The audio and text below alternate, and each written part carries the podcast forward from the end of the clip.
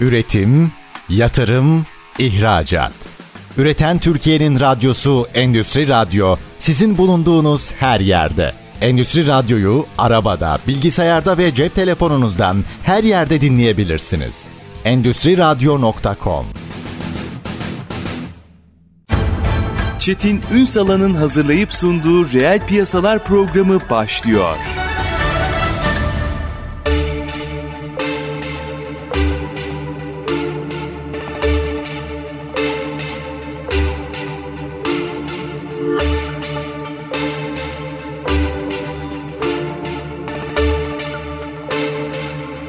Reel piyasalardan merhabalar. Türkiye'nin gerçek gündeminde birlikteyiz efendim. Bugün son dönemin en çok konuşulan ama aslında bu aşama aşama dünyada da Türkiye'de de belli bir yolculuğu olan sadece başlığı itibariyle değil bir ekonominin dönüşümü, verimliliği aslında yarına taşınması ile ilgili bir başlığı konuşacağız. Yapay zekayı konuşacağız. Yapay zeka bugünlerin en popüler konusu biliyoruz. Herkesin gündeminde müsbet yönleriyle, korkutan yönleriyle ama aslında işin korkutan taraflarını yıllar içerisinde çözülecektir. Onları bir tarafa bırakalım. Elbette zaten bu konuyla ilgili faaliyet gösterenler orayla ilgili çalışıyorlar. Fakat devasa bir dönüşüm oluyor. Ve bütün bu dönüşümü biz bireyselden sanayiye kadar entegre etmek durumundayız. Bunun için de doğru anlamak durumundayız efendim. Bugün o yüzden çok kıymetli konuklarım var. Türkiye Yapay Zeka İnisiyatifini ağırlıyoruz bugün. Hemen konuklarımı hanımefendilerden başlayayım izin verirseniz. Türkiye Yapay Zeka İnisiyatifi İşbirliği Geliştirme Uzmanı Zeynep Mavi bizlerle birlikte efendim hoş geldiniz. Hoş bulduk. Yine Türkiye Yapay Zeka İnisiyatifi kurucu kurulu üyesi ve Miletos üyesi Berkin Malkoç. Sayın Malkoç hoş geldiniz. Hoş bulduk merhabalar. Ve Türkiye Yapay Zeka İnisiyatifi Direktörü Can Sinemli. Sayın Sinemli hoş geldiniz. Merhabalar Çetin Bey hoş bulduk. Şimdi aslında siz bir yolculuktasınız ve Türkiye'ye yapay zeka farkındalığını yerleştirmeye çalışıyorsunuz. Ve bunu gönülden yapıyorsunuz. Bunu bu en kıymetlisi bu. Yani profesyonel hayatlarınızın dışında bu konuda konsantre konsantresiniz. Belki buradan başlayalım mı? Bu inisiyatif nasıl doğdu? Sayın Sinem siz de başlayalım. Nasıl doğdu bu inisiyatif? Tabii şimdi biz 2017 yılında bir sosyal girişim, sosyal etki girişimi olarak kurulduk. Kurucumuz Halil Bey, Halil Aksu. Türkiye'de yapay zeka alanında hani tabiri caizse treni kaçırmamak için ne yapmamız lazım? Bu felsefeyle kuruldu. 2017 yılında tabii Türkiye'de e, yapay zeka alanında işte toplantılar, meetuplar, zirveler, benzeri konular, eğitimler pek yoktu. Biz kurulduğumuz zaman mesela her ayın 3. çarşamba akşamı düzenlediğimiz meetuplarımız var. 74 aydır da devam ediyor bu 2017'den beri. Böyle kamuya açık yapıyoruz bunları. Farkındalığı arttırmak için yapıyoruz. Ücretsiz girilebiliyor bu meetuplara. Yapay zeka alanındaki gelişmeleri, başarı hikayelerini yayınlıyoruz buradan. Bizim temel misyonumuz sizin de belirttiğiniz gibi Türkiye'de yapay zeka alanındaki farkındalığı arttırmak. Bu tabii Hollywood filmlerindeki farkındalıktan biraz daha değişik. Gerçekte nedir? Hani iş dünyasında nasıl kullanılır? Buralara odaklanıyoruz yapıyoruz. Bunun yanı sıra da ekosistemi geliştirmeye çalışıyoruz. Buradaki ekonomik işbirliklerini arttırmaya çalışıyoruz. Burada bir platform olarak görev alıyoruz aslında. Bir yandan Türkiye'de yapay zeka alanında çözüm sunan startupları takip ediyoruz. Burada takip ettiğimiz startupların olgunluk seviyeleri biraz daha yüksek. Yani fikir aşamasında olanlar değil de iş dünyasında çözüm sunabilen. Bunların validasyon süreçleri var bizim tarafta. İlk başladığımızda 15 startup vardı. 20 startup vardı takip edebildiğimiz. Bugün 350 startup'a ulaştık ulaştık. Kendi valide ettiğimiz. Ve çarpan etkisiyle yükseliyor. Evet, yani eksponansiyel şekilde. bakıyorum. Aynen Çarpan doğru. etkisiyle yükselen bir ekosistem var. Evet, aynı şekilde akademi dünyasında takip ediyoruz. Hem üniversiteler hem akademisyenler bazında akademide alt kırılımda uzmanlıklar neler, özel sektör danışmanlık veriyorlar mı? Şimdi ekonomik işbirliklerini geliştirmek şöyle oluyor. Sanayiyle yani iş hayatıyla akademiyi, iş hayatıyla startupları bir araya getirmeye çalışıyoruz. Bunun için tabii hem etkinlikler var hem kendi üstlendiğimiz servisler var hem de işin bir de eğitim tarafı var. Orada da öncelikle bir yapay zeka farkındalık artırıcı eğitimler düzenliyoruz. O eğitimlerin de detaylarına girmek isterim. Olur. Ama siz dediniz ya startuplarla birlikte yola çıktık. Hemen orada o başlangıçta o startuplardan biri olan bir isme dönelim. Çünkü daha sonra nasıl iş geliştirilir onu da soracağım ama Sayın Berkin Malkonoç'a dönmek istiyorum. Daha başlangıcında startup olarak hareket edenlerden birisiniz. Hem inisiyatifle ilgili ne olur ekleyecek söyleyeceklerinizi ekleyin hem de o başlangıç aşamasında bir startup olarak baktığınızda mesele nasıl yüründü onu da almak isterim. Tabii çok sağ olun. E, inisiyatifle ilgili önce söyleyeyim. Ben de kurucu kurul üyesiyim ve 2016'larda, 2017'de resmi olarak kuruldu. 2016'lardan itibaren başladı çalışmaları. Bir kere şeyi söylemek lazım. Hani bütün bu hikayeyi anlamak için en temelde yapay zeka bir devrim. Hani artık herkes bunu söylüyor ve duyuyor. Biz gene söylemiş olalım burada da belki. Çok geçiyor bunlar. Gerçekten endüstri devrimi kadar hani çok kabaca özetlersek kas, makinelerin insanın kas gücünü ikame ettiği bir devrim yaşandı ve dünya dönüştü. E, modern çağa girdik vesaire. Toplumsal ve sosyal ve politik çok dönüşümler oldu ekonomik. Yapay zeka da böyle bir şey. Böyle bir devrimi yaşıyoruz aslında şu anda farkında olmasak da. Ve şöyle bir farklı yaşıyoruz. Hani endüstri devrimi o zamanın koşulları, iletişim teknolojileri vesaireden dolayı belki 100 yıl mertebesine bir süre aldı. İşte 1800'lerin başı 1700'lerin sonunda başladı. 1900'lere kadar geldi. Yapay zeka çok daha hızlı gelişiyor. Tabii ki yani şu an koşullarda. Hani 100 yıllar değil 10 yıllar içerisinde bu devrimi yaşamış görmüş olacağız. Yani Teknolojinin kendi yapısı gereği zaten. Evet konuştuğunuz gibi eksponansiyel bir şekilde startuplarda da bunun yansımasını görüyoruz. Teknolojik ilerlemedeki hani yapay zeka sistemlerinin kapasitelerinin, becerilerinin gelişiminde de görüyoruz. Dolayısıyla aslında 10 yıllar içerisinde bu olacak. 2016'ya 2015'e döndüğümüzde benim için tabii çok şanslıyım. En başına bir şekilde hasbelkader insan hayatta işte bazen de bekleyen ne ya Louis Pasteur şans. Bizim de öyle oldu birazcık. Ben aslında teorik fizikçiyim ve hani şans eseri doktorumun başlarında sinir ağları üzerine çalışmıştım. Sağ olsun Ayşe hocamla beraber o zamanlar danışmanımdı. Ve sonra bu yapay sinir ağları böyle böyle daha akademik veya teknik mecralarda konuşulmaya başlandığında görece yaygın yurt dışında özellikle. Türkiye'de hiç konuşulmuyordu. 2013'ler 2014'ler ya bu ilginç bir yere gidecek ki fark ettik. Ve 2014 Nisan'ında biz Miletos'u kurduk bizim şirketi ve yapay zeka şirketi olmak üzere kurduk hakikaten. Yani o zamanlar yapay zekanın esamesi okunmuyor Türkiye'de. Dünyada da çok yeniydi. 2015'te bir küçük bir tarihsel bir not olmuş olsun. New York Times'a falan manşet oluyordu bunlar. Böyle bir yarışmalar falan düzenleniyordu. Ya yapay zeka diye bir şey geliyor ve bununla ilginç şeyler yapıyoruz. Bakın işte şu şu insanlar yarışmalarda şu başarıları elde etti diye. Böyle görüntüyü tanımak bile bir marifetti o zamanlar. İnsan algısının becerilerin, insan algılama becerisinin hatta macera olarak nitelendiriliyordu değil mi? Bu bir çeşit macera. Evet, evet. Böyle çok yeni, çok büyük bir heyecan duyuluyordu. Yani o zamanları duygusunu aktarmak belki fırsatı olursa daha sonra isterim. Çok uzatmayayım. Çok büyük bir heyecandı yani. Böyle bir bilinmezlik vardı. Büyük bir heyecan. Şimdi çok endüstriyelleşti tabii. 2023'e 8 yıl sonraya geldiğimizde. İşte o heyecanlı zamanların ta hemen başlarında biz orada hani eğitim Türkiye'deki herhalde ilk derin öğrenme hani yapay zekanın şu anda bu patlama yeni nesil patlamasının yaşanmasının arka planındaki teknolojik gelişmelere verilen şemsiye ismine derin öğrenme diyelim. Derin öğrenme eğitimini ilk biz 2015'lerde vermiştik. O sayede onun meselesiyle de Halil Bey'le tanıştık. Halil Bey de zaten sürekli bir şeyler arayışlı olan ve sürekli bir katma değer üretmeye çalışan, insanları buraya getirmeye çalışan bir katalizör bir insan sağ olsun. Ve o heyecanlı zamanların başında bilinmezlik de varken şeyi görebiliyorduk en azından. Burada bir devrim oluyor. Çok büyük bir dönüşüm yaşanacak. Belki can rakamlarla daha sonra tekrar açacaktır. Bunu o zaman gördük. Türkiye daha hiç konuşulmuyordu gerçekten. Ve hani böyle bir inisiyatif kurmalıyız. Yani Türkiye hep deriz ya siz çok daha iyi bunu bilirsiniz. Hani endüstriyel sanayi devrimini kaçırdık. Hani çağ atlayalım, dijital devrime, bilgi toplumuna atlayalım. Bari sanayiyi tam yapamadıysak en azından atlayıp buradan devam edelim diye. Burada da aynı kaçırma olmasın o şeyi yakalayalım, devrimi yakalayalım istedik. Bunun için de kurumların bir araya gelmesi lazım, insanların bir araya gelmesi lazım, bir sinerji yaratmak lazım. Onun için de kuruldu ve bütün paydaşları bir araya getirmek Halil Bey'in soyadını da paylaşın lütfen. Halil Aksu, evet. Çünkü bence Türkiye bir teşekkür borçlu. Yani o yıllarda bu inisiyatife girmiş, o yıllar için bir Don Kişotluk bence bu ve müthiş yani bugün geldiğimizde 300'e yakın startup'tan bahsediyor hale gelmemiz bence hakkını teslim etmemiz gerekiyor. Peki şimdi işin biraz da iş boyutuna da gelmek istiyorum. Şimdi hazır startup'tan geçiş yapmışken. Şimdi Sayın e, Zeynep Mavi'ye dönmek istiyorum. Bugün herkes bir şekilde kurcalıyor. Değil mi? Ya nedir ne değildir özellikle öğrenciler çok seviyor bu işi. Ama aslında günün sonunda aslında burada bir ekonomi yaratılması hı hı. gerekiyor ve ekonomi yaratılabilmesi için de iş geliştirilebilme kültürünün oluşturulması hı hı. lazım. Belki meseleyi buradan bakmak lazım. Yapay zeka ve iş geliştirme dediğimizde e, geldiğimiz nokta inisiyatifle ilgili ekleyecekleriniz varsa lütfen ekleyin. Geldiğimiz nokta ve yapmamız gereken eksiğimiz fazlamız ne?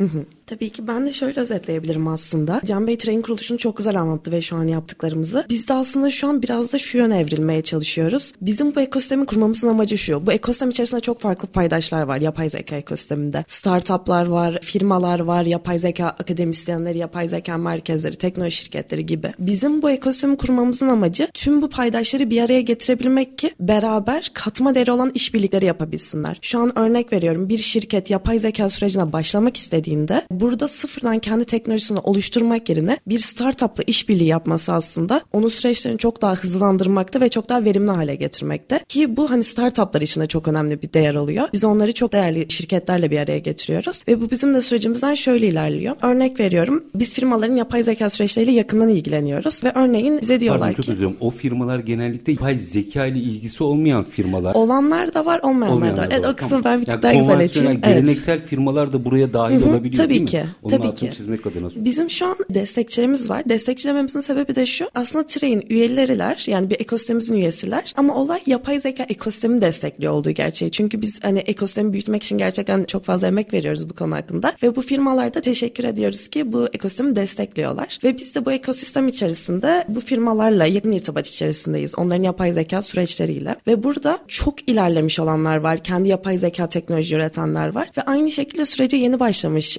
firmalarımız da var. Hatta bu firmalar da her geçen gün artıyor. Çünkü bizim amacımız olabildiğince firmayı bu ekosisteme kazandırabilmek aslında. Çünkü bunlar bu firmalar bu ekosisteme girdiklerinde bir onlar için aslında yapay zeka dünyasına giriş yapılmış oluyor. Burada Can Bey'in bahsettiği o etkinliklerimiz olsun, meetuplarımız olsun. Buradan bilgileniyorlar. Biz aynı şekilde onları seminer çalıştaylarımızla destekliyoruz ve en sonunda da en önemli kısmı onları doğru insanlarla tanıştırıyoruz ekosistem En içerisinde. kıymetlisi de bu galiba. Kesinlikle. Çünkü oradaki doğru paydaşla tanıştıktan sonra gerçekten süreçlerde çok ciddi değişim olmakta. Böyle de özetleyebilirim. Bir araya gideceğim ama bir cümle şunu alayım öyle gideyim. Sonrasında birazcık daha o süreçleri açmanızı rakamsal boyutta da açmanızı rica edeceğim ama kültürü oluştu mu? Gelden bahsetmiyorum. Firma adedinden bahsetmiyorum. Kültürü oluştu mu? Yıllardır çünkü bunun için mücadele ediyorsunuz biliyorum. oluşmaya başlamakta. Tam hala oluştu net diyemeyebiliriz belki. Hani çok fazla daha farkındalık yaratılması gereken firmalar var. Ama bu konu hakkında en azından özellikle de bu son 6-7 ay içerisinde olan gelişmelerle beraber gerçekten bir farkındalık oluştu. Ama bu kültürün iyice oturabilmesi için hani bu konudaki bilgilerin ve eğitimlerin arttırılması kesinlikle gerekiyor.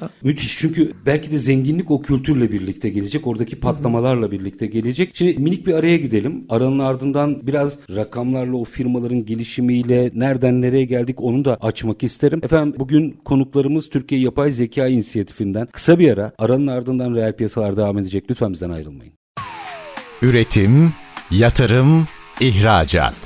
Üreten Türkiye'nin radyosu Endüstri Radyo sizin bulunduğunuz her yerde. Endüstri Radyo'yu arabada, bilgisayarda ve cep telefonunuzdan her yerde dinleyebilirsiniz. Endüstri Radyo.com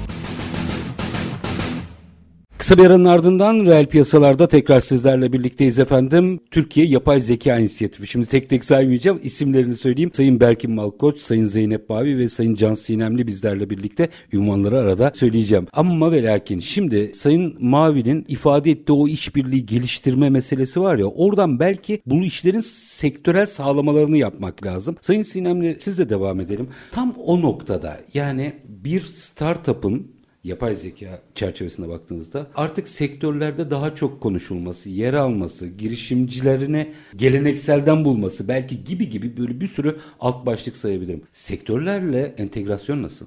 Şimdi yapay zeka zaten büyük veriye ihtiyaç duyuyor bir kere yapay zeka ile ilgili işler çözümler üretmek istiyorsanız. Burada tabii bir önde gelen daha lider olan datası bol olan sektörler var. Mesela bankacılık, finans gibi düşünebilirsiniz. Sigortacılık gibi düşünebilirsiniz. Üretimde enerji, otomotiv gibi sektörleri sayabiliriz. İşte perakende, e-ticaret tarafını sayabiliriz. Bunlar tabii daha önde ilerlediler bu konuda. E, startuplar bunu biliyor. Hani biraz daha bu sektörlere özel özelleşmiş durumdalar. Bir ağırlıktan bahsedecek olursak ortalama olarak. Ama şimdi öyle bir duruma geldi ki izlediğiniz gibi kılcal damarlara kadar geçti bu iş. Yani son 2022 Kasım'dan beri bu üretken yapay zekanın da gündeme gelmesiyle hem bireylerin hem şirketlerin sistemlerine gayet hızlı bir şekilde entegre olabiliyor ve fayda gösterebiliyor. Ve bu bağlamda belki artık hani o önde gelen sektörlerin de dışına çıkma zamanı geldi. Biraz önce bahsettiğimiz gibi belki artık COBİ'lerin de buna ilgi göstermesi gerekiyor. Belki değil kaçınılmaz bence. Aynen. Yaşam kendi yaşam döngüleri açısından kaçınılmaz. Evet, e, rekabet avantajı anlamında, e, rekabet gücü anlamında çok kritik noktalara gidecek tabii. Bilmiyorum arzu ederseniz biraz belki üretken yapay zeka nedir Açar, oralardan açarsanız e, bahsedebiliriz. sevinirim ama orada bir virgül atayım buraya Tabii, tabii. öyle devam edeyim. Çünkü hazır startup olarak da başlayan birileri şunu sormak istiyorum. İki şey soracağım aslında size. Bir derdinizi anlatabiliyor musunuz? İki bir Türk firmasının bunu yapabileceğine inanıyorlar mı? Şimdi öyle bir durum da var. Yani teknolojiye inanan da dönüyor diyor ki dünyada ne çözüm var. Burada benim startuplarım var. Bunun için uğraşıyorlar. İşin bu ilişkiler boyutunda biraz açar mısınız? Tabii çok sağ olun bu soru için, bu fırsatı verdiğiniz için, bunu yanıtlama fırsatı. Türkiye'de genel olarak teknoloji burada üretilmez şeyi hala var. Yani bu biliyorsunuz hani yabancı hayranlığı falan diye günlük hayatta konuşuruz ya ön yargı vardır. Yani mesela şunu hatırlarım birkaç yıl önce belki ama bir büyük bir kurumun tedarik sürecine girmiştik. Bizden bir ürün alacaklardı. Bizim kendi geçtiğimiz bir ürünü. Hani bir form doldurmamız gerekiyor ama o formda şey seçeneği yok. Hani distribütörüm, temsilciyim falan gibi seçenekler var ama üreticiyim gibi seçenek yok. Gerçekten o kadar. O müthiş bir örnek bu. Evet. yani örnek. hani ve şeyde gerçekten zorlanabiliyorsunuz. Yani Türkiye'de gerçekten dünya çapında, dünyadaki en teknolojinin geldiği en son nokta neyse o noktada çalışan insanlar olabilir ve bu insanlar gerçekten oturmuş bir takım bizim problemlerimizi çözen ürünler geliştirmiş olabilirler zihniyeti, yaklaşımı arzu ettiğimiz seviyede değil. Şimdi yavaş yavaş oluşuyor ama tabii. Yani teknolojinin değil mi şunu görüyoruz. Yani teknolojisi olmayanın hiçbir şansı kalmayacak. Var olma şansı kalmayacak. Bunu herkes yavaş yavaş idrak ediyor. Bu süreçte bir train'in çalışmaları olsun. İşte bahsedilen 350 startup'ın hani şaka değil yani belki ben 200 şirkete gitmiş anlatmışımdır. Yani verdikleri o piyasayı eğitme çabası. Bu teknolojinin önemi ve bunsuz olamayacağı, neler yapılabileceği ve Türkiye'de gerçekten insanlar dinledikçe, karşılaştıkça algılıyorlar. Gerçekten yapılıyormuş. Çabası bir şeyleri değiştirdi. Bu çabaların hepsi bir şeyleri değiştirdi. Ama arzu edilen seviyede değil bence. Hala daha üst yönetimlerin özellikle bu arada firmalardan bahsediyoruz değil mi? Hani tabii, daha tabii. ziyade sektörel kullanımından bahsediyoruz. Son kullanıcılar da apayrı bir boyutta. O hani B2C tarafı apayrı da evet. asıl bizim B2B'yi B2B şekillendirmemiz gerekiyor. Kesinlikle tabii orada üretim yapmamız daha verimli üretmemiz gerekiyor. Bunlar hep konuştuğumuz şeyler. Türkiye'nin ekonomisinin iyiye gitmesi, daha iyi olması için vesaire konuştuğumuz şeyler. Hani oralarda gerçekten bir zihniyet dönüşüne ihtiyaç var. Ama şunu da bir not düşelim. Hani yani yabancı hayranlığı dedik, yeterince teknolojiye önem vermemek dedik ve bu da dönüşüyor dedik ama bir yandan tabii hani içinde bulunulan ekonomik, ekolojik, toplumsal, siyasal koşullar da etkiliyor tabii. Türkiye'deki hani tabii. pandemi de olduğu son dönemde şansımız hani yapay zekanın patlama yaptığı dönemde pandemiye denk geldik. İşte bir takım ekonomik dalgalanmalarımız oldu biliyorsunuz oluyor doğal Doğru. olarak. Hani bunların da etkisi olduğunu kabul etmek lazım. O da biraz uzun vadeli bakmayı zorlaştırabiliyor Ama o biraz şey bahane olmaması lazım. Yani yumurta tavuk hikayesi bu. Bugün buna doğru yatırımı yaparsanız yarın aynı sorunu yaşamayacaksınız gibi bir durum var. Kesinlikle. Yani kesinlikle. biraz da bugün o tohumu ekmek lazım. Çok doğru. Harika söylediniz. Bunu yapmak lazım. Hazırlıklı olmak lazım. Şimdi biraz üst yönetimlerin daha vizyoner olması belki. Birazcık daha vizyonlarını uzağa doğru açması ve bunun potansiyelini görmesi. Firmaların üst yönetimi. Biz de sizlerden evet. bahsediyor.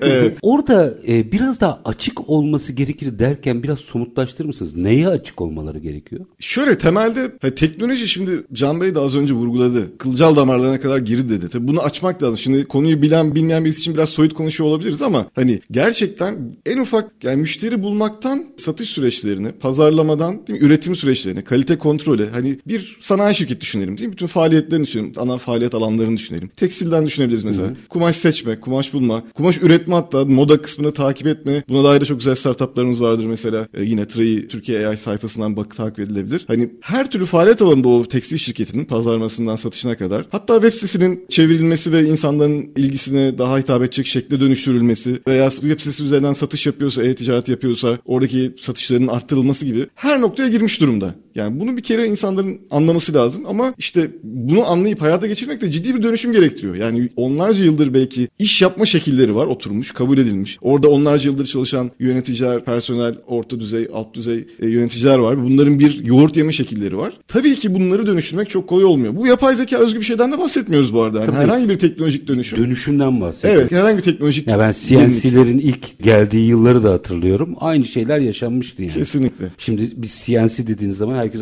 falan deyip duruyor. Çok doğal gibi bakılıyor evet. ama onların da Buradaki risk şu olabilir. Hani o tabii CNC kendi alanı için çok önemli, kendi sektörü için çok önemliydi ama buradaki risk şu bir fark şu olabilir. Burada iki niceliksel fark var. O da niteliksel bir fark yaratıyor. Bir, çok hızlı gelişiyor her şey. Rakip yani devam ediyor. Evet, koşmaya. çok hızlı gelişiyor. Evet ve etkisi çok büyük olacak. Her alanda ve büyük olacak. Yani burada daha derin ve hızlı gelen bir değişimden bahsediyoruz. Bir şey ekleyeceksiniz galiba Sayın Sinem. Evet şimdi yapay zeka şöyle bir duruma geldi. Mesela elektrik gibi, mesela internet gibi. Şimdi elektriksiz yaşam olabilir mi? Hani düşünebiliyor muyuz? Ya Mümkün da mü? ya da internete bağlıyız, bağımlıyız. Yapay zeka da bu anlamda aslında bir insanın yeni işletim sistemi gibi kabul edebiliriz. Yani onsuz bir dönem sonra onsuz bir iş yapılamıyor gibi olacak. Yani Ar- ara sistemlerin içine girmiş olacak. Mutlak girdi yani. Mutlak. Olmazsa olmaz. Evet, evet. Peki o zaman biraz orada şunu konuşalım. Sayın Mavi'ye dönmek istiyorum. Olmazsa ne olur? Olmazsa şöyle diyebilirim. Olmazsa bu firmalar yani bir anda iflas etmeyecekler sonuçta. Yine devam edecekler işlerine geleneksel şekilleriyle olsun. Ama yapan firmalarla aralarındaki fark bir uçurum gibi açılmaya devam edecek. Hmm.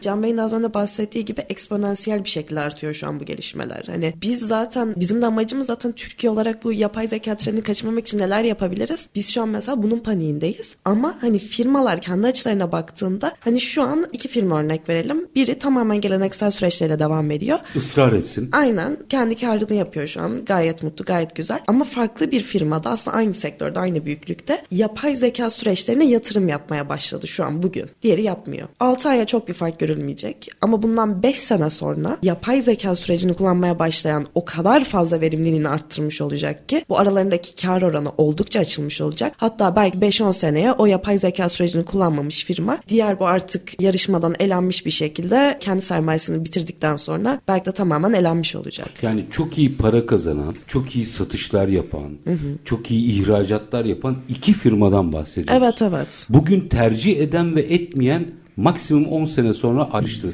10 seneye kalmayabilir evet, muhtemelen de. Bizim, çok hızlı gidiyor. Ya kesinlikle çok hızlı gittiği için yani zaten çok fazla bu yapay zeka süreçlerinin şu an OpenAI kısmında da olsun hani onlar bile artık predikte yani şey yapamıyorlar tahmin edemiyorlar bundan 5 sene sonra ne olacağını. 5 sene sonra belki yani artık yazılımcı diye bir insan da kalmayabilir. Bunun hakkında bile görüşler devam ediyorken yani süreçler çok çok hızlı ilerlemekte ve buradaki yapılabilecek tek hamle bu süreçler olabildiğince hızlı adapte olup kendi planlarını ona göre yapmaları aslında. Çünkü bu artık şey olacak bir şey değil hani göz ardı edilecek bir olay artık olmadı. Bir şey Öyle. şey soracağım. Zor mu? Yani şey ne olur bu konuda faaliyet gösteren, konuya farkındalık içerisinde olan bir insan gibi düşünmeyin. Bu ortak sorun. Üçünüzden de bunun yanıtını alacağım. Karar verdiniz. Çok mu zor? Ben kendi kısmından şunu eklemek isterim bu konuyla ilgili. Biz olabildiğince aslında olayı kolaylaştırmaya çalışıyoruz Türkiye Yapay Zeka İnisiyatifi olarak. Çünkü gerçekten şeyi çok iyi anlıyoruz. Bu geleneksel süreçler içerisinde bir anda evet tamam hadi yapay zeka entegre edelim. Gerçekten çok soyut bir şey ve nereden başlanılacağını da bilinmeyen bir olay. Harika. İşte bütün handikap burada zaten. Evet. Biz zaten bu olayı şu an kolaylaştırmaya çalışıyoruz. Bizim amacımız Türkiye Yapay Zeka Zeka inisiyatifi bir yapay zeka dünyasına giriş olsun. Buraya ilk geldiğinizde beraber tanışıyoruz. Burada hani sizin süreçleriniz nedir, hedefleriniz nedir bunları beraber konuşuyoruz. Ve sonrasında bir farkındalık semineri veriyoruz. Buradaki amacımız da şu. Bir veriden, veri nedir? Veriden nasıl katma değeri elde edilir? Bu şirket bazında tüm birimlerin katılabileceği şekilde bir bilinç oluşsun, bir temel oluşsun. Sonrasında beraber çalıştaylar yapıyoruz. Bu çalıştaylarda beraber mevcut durumun bir analizini yapıyoruz. Hedef durum belirliyoruz ve bu ikisi arasında nasıl bir yol haritası çizebiliriz? Bunları inceliyoruz yapıyoruz ve beraber tavsiye oluşumlarıyla beraber yavaş yavaş aslında sakince bu süreçlere entegrasyon yapıyoruz. Acele etmeden, sakince Kesinlikle. ama bilerek.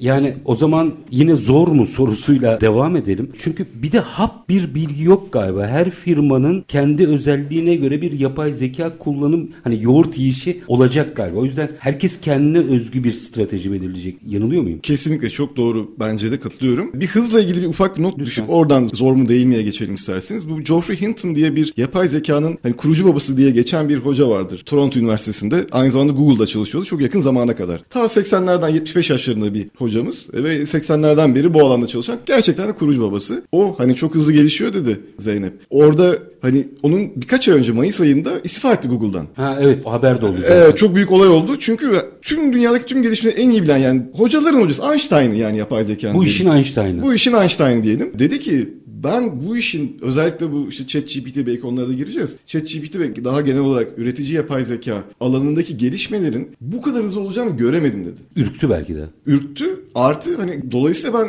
bir özel şirketten ayrılmalıyım ki bir akademisyen olarak zaten unumu eledim eleğimi astım 75 yaşındayım. Bundan sonra bunun daha sağlıklı o korkular hani yapay zeka bizi yiyecek mi tutacak mı filan gibi kısımlarının daha iyi yönetilmesi için katkıda bulunayım. Bir şirketle çıkar çalışması, şirkette ha, akademik düzende kalayım. Özel sektöre çıkar çalışması olmasın diye ayrıldı. Yani bunu bir not düşelim. Hani o bile göremediyse bunun gelişini kimsenin görebileceğini ben zannetmiyorum. Bunu bir kabul edelim. Yani korkmaya gerek yok. Kimse göremiyor. Kimse Yapan göremiyor. da göremiyor. Ama hiçbir şey. O zaman ne yapacağız? Hani bekleyelim mi? Böyle şey hani her oyunun her sene yeni bir versiyonu öyle çıkar. Onu mu bekleyelim? Hayır bu sene çıkan oyunu oynayalım. Seneye de yeni çıkan oynayalım. Şimdi yöneticilerin öyle bakması lazım. Yani bir genel müdür sabah kalktığında bakalım bugün yapay zekada neler olmuş deyip dünkü yaptıklarını unutmayacak tabii ki. Öyle yapmaya gerek yok. Aslında burada iki şeyden bahsediyoruz. Bir teknoloji ve bu teknolojinin iş süreçlerinde kullanılmasından bahsediyoruz. Belki bir de bir ara şey açmak isteriz. Bu yeni teknolojinin yeni olası önünü açtığı sektörlerden de bahsediyoruz. Uygulamalardan gibi. O ayrı. Bir Biz şu anda mevcut bir sanayi şirketinde nasıl yapılır diye konuşuyoruz. Şimdi burada teknolojiyi alması, bilmesi, onu algılayabiliyor olması lazım tabii öncelikle. Bir de tabii o teknolojinin kendi kurumunda, organizasyonunda yaratacağı değişikliği yönetebiliyor olması lazım. Bir de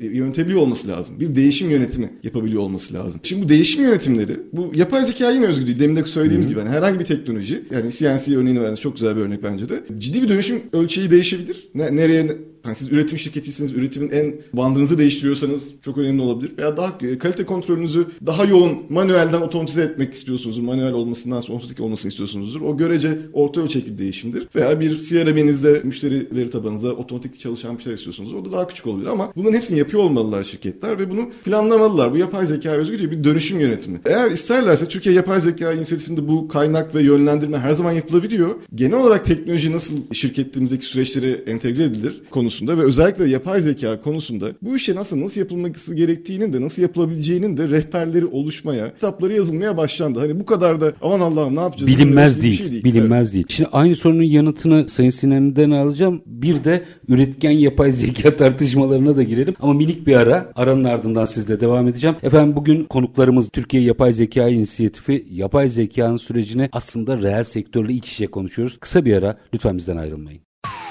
Üretim, yatırım, ihracat. Üreten Türkiye'nin radyosu Endüstri Radyo sizin bulunduğunuz her yerde. Endüstri Radyo'yu arabada, bilgisayarda ve cep telefonunuzdan her yerde dinleyebilirsiniz. Endüstri Radyo.com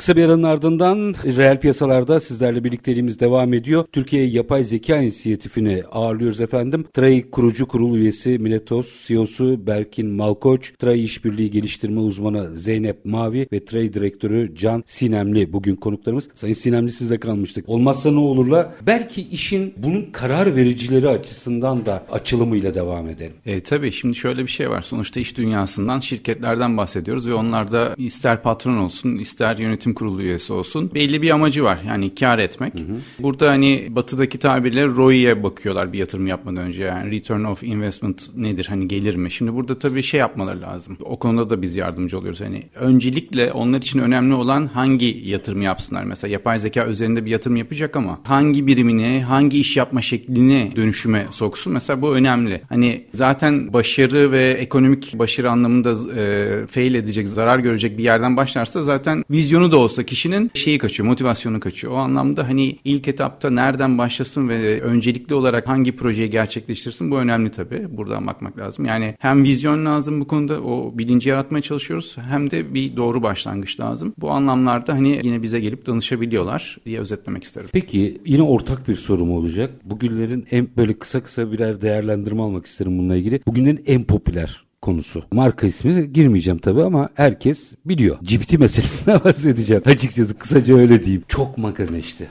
Şimdi magazinden sıyrılarak bu işin inisiyatifini yönetenler olarak size sormak istiyorum. Nedir bu hikayenin aslı? Üretken yapay zeka. Ben şimdi genel giriş yapayım. Sonra Berkin hocama belki pas atarım. Şimdi üretken yapay zeka ilk önce şöyle düşünelim. Büyük veriden öğrendiği desenleri, batıda buna pattern deniyor ve yapıları, structure'ları kullanarak aslında bir yerde ilham alıyor gibi düşünebiliriz. Bunlara benzer bu yapılar ışığında talep edilen neyse, talep edilen isteğe göre bir çıktı üretiyor. Bu çıktılara yine parantezde ilham alınmış çıktılar diyoruz. Ancak bu ürettiği çıktı aslında sıfırdan üretilmiş yeni bir çıktı sonuç olarak. Bu bize neyi getiriyor? Yani hangi alanda gelişimin önünü açıyor mesela bu? Biraz bahsedelim dilerseniz. Örneğin gerçekçi görüntüler oluşturabiliyor. Mesela daha önce var olmamış bir insan resmi ortaya koyuyor ve siz bunun hani gerçekte var mı yok mu anlayamıyorsunuz, ayırt edemiyorsunuz. Veya mesela ürettiği yazılar insansız şekilde insan yazmışçasına hatta bir uzman yazmışçasına özgün yazılar olabiliyor. Ayırt etmek çok zor bazen de imkansız. Bu arada bu yazılar oldukça da tutarlı. Hı hı. Ayrıca özgün metinler yazıyor. Yani mesela hikaye gibi, film senaryosu gibi video oyunu tasarlayabiliyor. Belli ölçülerde kodlama yapabiliyor. Üretken yapay zeka aynı zamanda stil aktarımı yapıyor. Bu ne demek? Mesela bir örnek verelim bir yazarın, bir ressamın ya da bir bestecinin paternlerini yakalıyor. Onun stilini yakalıyor diyelim. Ve onun yazısı, onun bestesi ya da onun resmi devam ediyor gibi yeni üretimler yapabiliyor. Bu da enteresan tabii çığırlar açıyor. Burada daha belki detaya girmek gerekirse Berkin hocama pas atabilirim. E, Berkin hocam tam da ne olur açın. Bu arada bir haber Türkiye Büyük Millet Meclisi'ndeki yeni bir uygulama bu. Şimdi sesler yapay zeka ile algılanarak metne dökülecek. Bence bu iki günün en kıymetli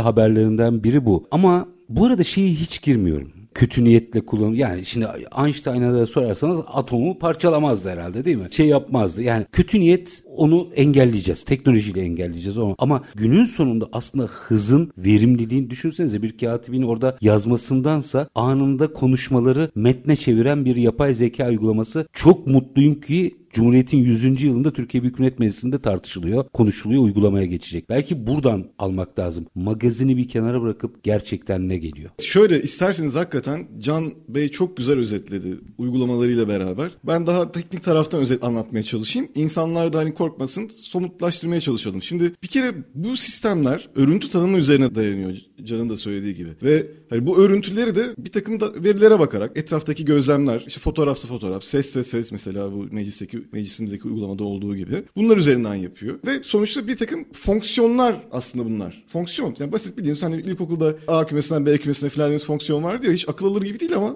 temeli bundan ibaret. Ve bu hani bunlar hatırlarsanız böyle AX artı B gibi doğrular olabiliyordu. Hı hı. İşte kuadratik şeyler olabiliyor. Bu grafiklere de alışırız aslında. Mesela enflasyon grafiği, nüfus grafiği gibi. Böyle A işte doğrunun eğimini verir. B onun ne kadar yukarıda aşağıda olacağını belirler bir düzlemde. Hani çok basit. A ve B iki parametre. Bu iki parametreyi tanımlamak için ne yap? Bu da bir örüntüdür. Yani hani işte nüfusun gidişatı şöyle 45 derece eğimle yukarı doğru gidiyor yıllar geçtikçe gibi bir örüntüdür o da. Ve onun özünü yakalayan bir şeydir. Bir temsildir AX artı B dediğiniz şey. Burada şimdi o kadar basit bir tane 5-10 tane veya 20 yıllık 30 yıllık bir nüfus artış noktalarından bahsetmiyoruz. Ama o noktalarla ne yapıyorduk biz? A ve B'yi eğimini ve şeyini belirliyorduk. İki parametreyi. Şimdi karmaşık bir şey yapmak istediğinizde yani şu an Can'ın bahsettiğini tekrarlamayayım. O kadar sofistike işleri yapabilecek takım sistemler geliştirmek istediğinizde bunların parametre sayısı çok fazla olmalı tabii. Ya 2 değil, 2000 değil, 2 milyon değil, 2 milyar değil. Şu anda 1 trilyon parametreye gelmiş durumdayız. Müthiş. Yani herhangi bir modelleme yapmış insanlar ben hatırlıyorum DPT'de bir ara staj yapmıştım ta DPT varken. Hani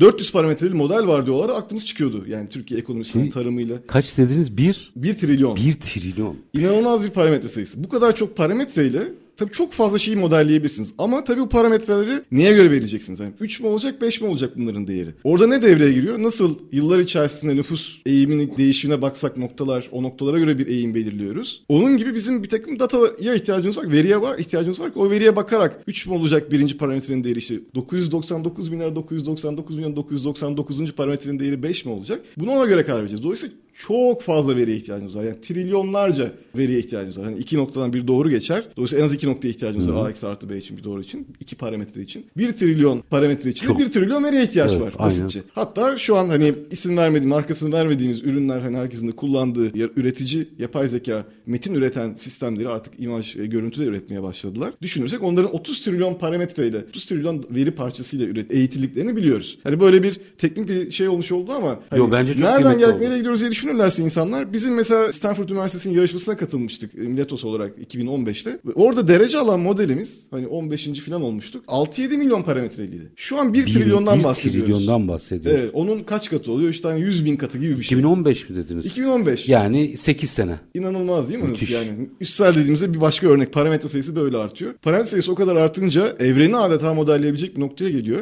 Bir son bir şey söyleyeyim. Üretici kısmına belki sonra sizin ya da birazcık da Zeynep'e söz vermek gerekir. E, tartışabiliriz. İnsan beyninde de basitleştirilmiş bir yaklaşımla e, bir kat trilyon parametre olduğu düşünülüyor. Yani aslında bu... Daha gidecek çok yol var demektir. Ama şöyle düşünün 100 bin geldik 8 yılda. Tabii, Şu tabii. an çok insan beyninin binde biri büyüklükte aslında basitleştirilmiş bir perspektiften insan beyni çok karmaşık tabii de basit bir perspektiften binde biri büyüklükte sistemler bunlar aslında yani, bizi bu kadar etkileyen şeyler. Zaten tartışma da burada başlıyor. Ağırlıklı olarak tartışmalarda. Şimdi Sayın Mavi'ye de şunu sormak istiyorum. Şimdi bu bir trilyon acayip şimdi onda çok etkilendim durdum.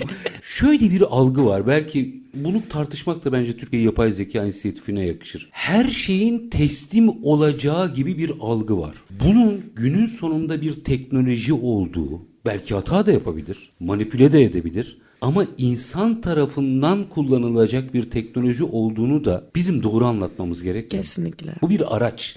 Ne olur açın. Tabii ki. Ben biraz üretken yapay zekayı şu taraftan anlatayım. Hem daha da somutlaşabilmesi için. Öncelikle yapay zeka ve özellikle de üretken yapay zekanın amacı kesinlikle bir insanı yerinden elimine etmek değil. Olay şu. Siz gün içerisinde 10 saat çalışıyorsunuz diyelim. Burada 2-3 saat sizin yaptığınız bir angarya işi aslında oradan elimine edip sizin zamanınızı daha verimli kullanmanızı sağlamak. Yapay zeka tamamen bir araç. Örnek veriyorum siz bir kağıt bardak üreticisiniz. Hı hı. Burada üretken yapay zekayı şöyle kullanabilirsiniz. Bu ürününüzün resimleri var. Siz bir katalog yaratacaksınız mesela bunun için. Ürününüzü çekin. Şu an çok güzel startuplarımız var. Arkasına çok güzel arka planlar ekleyip bunu çok güzel bir ürün resmine dönüştürülebilecek. Sonra o kataloğun içerisine yazılar yazacaksınız. Çok güzel ilgi çekici metinler. Bunları da yine üretken yapay zeka ile üretebilirsiniz. Daha bunun üstüne bir de mesela ürününüz için bir video da yaratabilirsiniz. Bunların hepsi normalde çok maliyetli, çok zaman alan şeyler. Ama siz üretken yapay zeka araçlarını kullanarak bunları çok kısa yani bir saat içerisinde dediğim her şeyi yapabilirsiniz. Hatta çok daha kısa bir süre içerisinde. Biz de bir üretken yapay zeka raporu yayınlıyoruz. Hatta e, bugün ya da yarın yayınlanıyor, bugün yayınlanıyor olacak. Burada da olabildiğince aslında üretken yapay zeka hakkında bilgilendirmeye çalıştık. İlk başta bir üretken yapay zeka nedir? Burada kullanılan terimler, bunların açıklanması. Dünyada yap üretken yapay zeka konusunda şu an neler alıyor? Firmalar nasıl kullanıyor? Kullanım alanları nedir? Ve sonrasında Türkiye'de üretken yapay zekaya değindik. Bu Türkiye'nin şu an bakış açısı nedir? Az önce bahsettiğimiz firmalarımız, ekosistemdeki firmalarımıza biz anket yaptık. Onlar yapay zekanın, üretken yapay zekanın gidişatı hakkında neler düşünüyorlar? Ve ayrıca bazılarıyla da detaylı röportajlar yaptık. Burada da onların üretken yapay zeka süreçlerini, ne zorluklar yaşadıklarını, sistemlerini nasıl entegre ettiklerini anlattılar. Ve devamında da bir üretken yapay zeka startuplarımızı detaylıca anlattık raporumuzda. Bundan birincisi korkmamak lazım değil mi? Hı hı, kesinlikle. Yani buradan Korkulacak başlayalım. hiçbir şey yok. Ya kendi yarattığımız bir şeyden bahsediyoruz. Kesinlikle. Ve mitler oluşturuyoruz. Şimdi bu mitleri nasıl ortadan kaldıracağız? Ya şey bir tane örneği vermek isterim. Bunu Halil Bey'in bir örneğidir. Ben ya inanılmaz severim bu örneği. Hep der ki hani siz çamaşır makinesinden korkuyor musunuz der yani.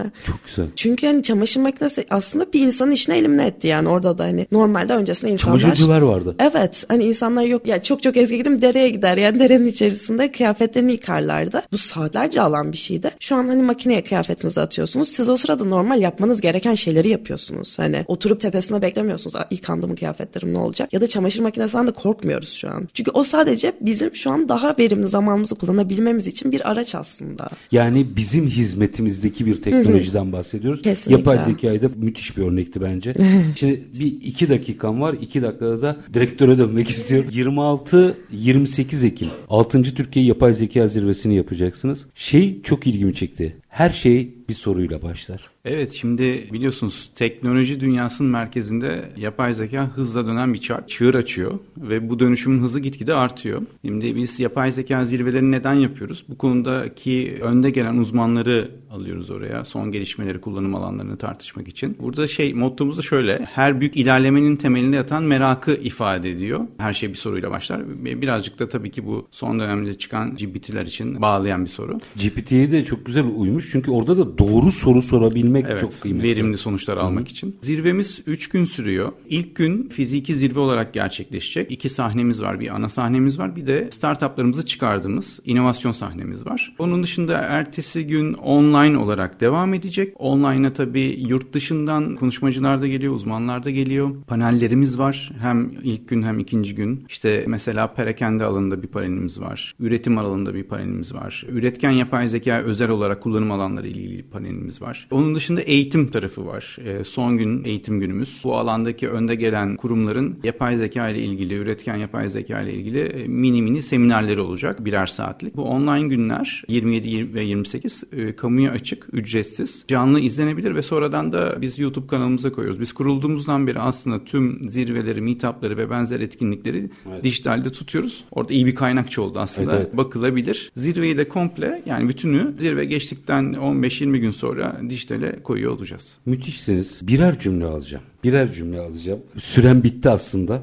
Yapay zeka diyeceğim birer cümle alacağım. Şöyle diyelim, Cumhuriyet hani akılcılık Atatürk'ün de hep vurguladığı ilin en doğru iş kılavuzdur diye. Hani ilk yüzyılda bitiriyoruz. Rehber akıl ve bilim olmalı. İkinci yüzyılımızda da yapay zekada bunun çok önemli bir parçası olmalı. Müthişsiniz. Son sözü hanımefendilere vereceğim. Valla yapay zeka alanındaki gelişmeleri mutlaka takip etmeye devam edelim. Her zaman bize başvurabilirler. Ben burada birazcık da şeyden bahsedeyim. Bu bağlamda her zaman danışabilirler. Biz elimizden gelen desteği vermek isteriz. Trade'yi arayabilirsiniz zaten. Hı hı, aynen. Son sözü özellikle size verdim. Yapay zeka diyeceğim. Bir cümle alacağım. Ama teknoloji meselesine kadınların daha çok girmesi gerekiyor. Onunla ilgili de bir ilave cümle isteyeceğim. Kesinlikle. Yapay zeka konusunda sadece şunu söyleyeceğim. Kaçırmaktan korkun şu an. Yani FOMO diye bir kelime var. Fear of missing out. Hani kaçırmaktan korkun yoksa gerçekten bir noktada kaçırmış olacaksınız ve her şey için çok geç olacak. Ve kadınlar konusunda da gerçekten olabildiğince de bu konuda kadınların artışını görmek teknoloji dünyası gerçekten çok mutlu ediyor. Ve umarız ki bu sayı oldukça yani o da eksponansiyel bir şekilde umarız ki artarak gider. Yüreğinize sağlık. Çok çok teşekkür ediyorum. Tek tek hemen sayayım. TRAI İşbirliği Geliştirme Uzmanı Sayın Zeynep Mavi. Çok çok teşekkür ediyorum.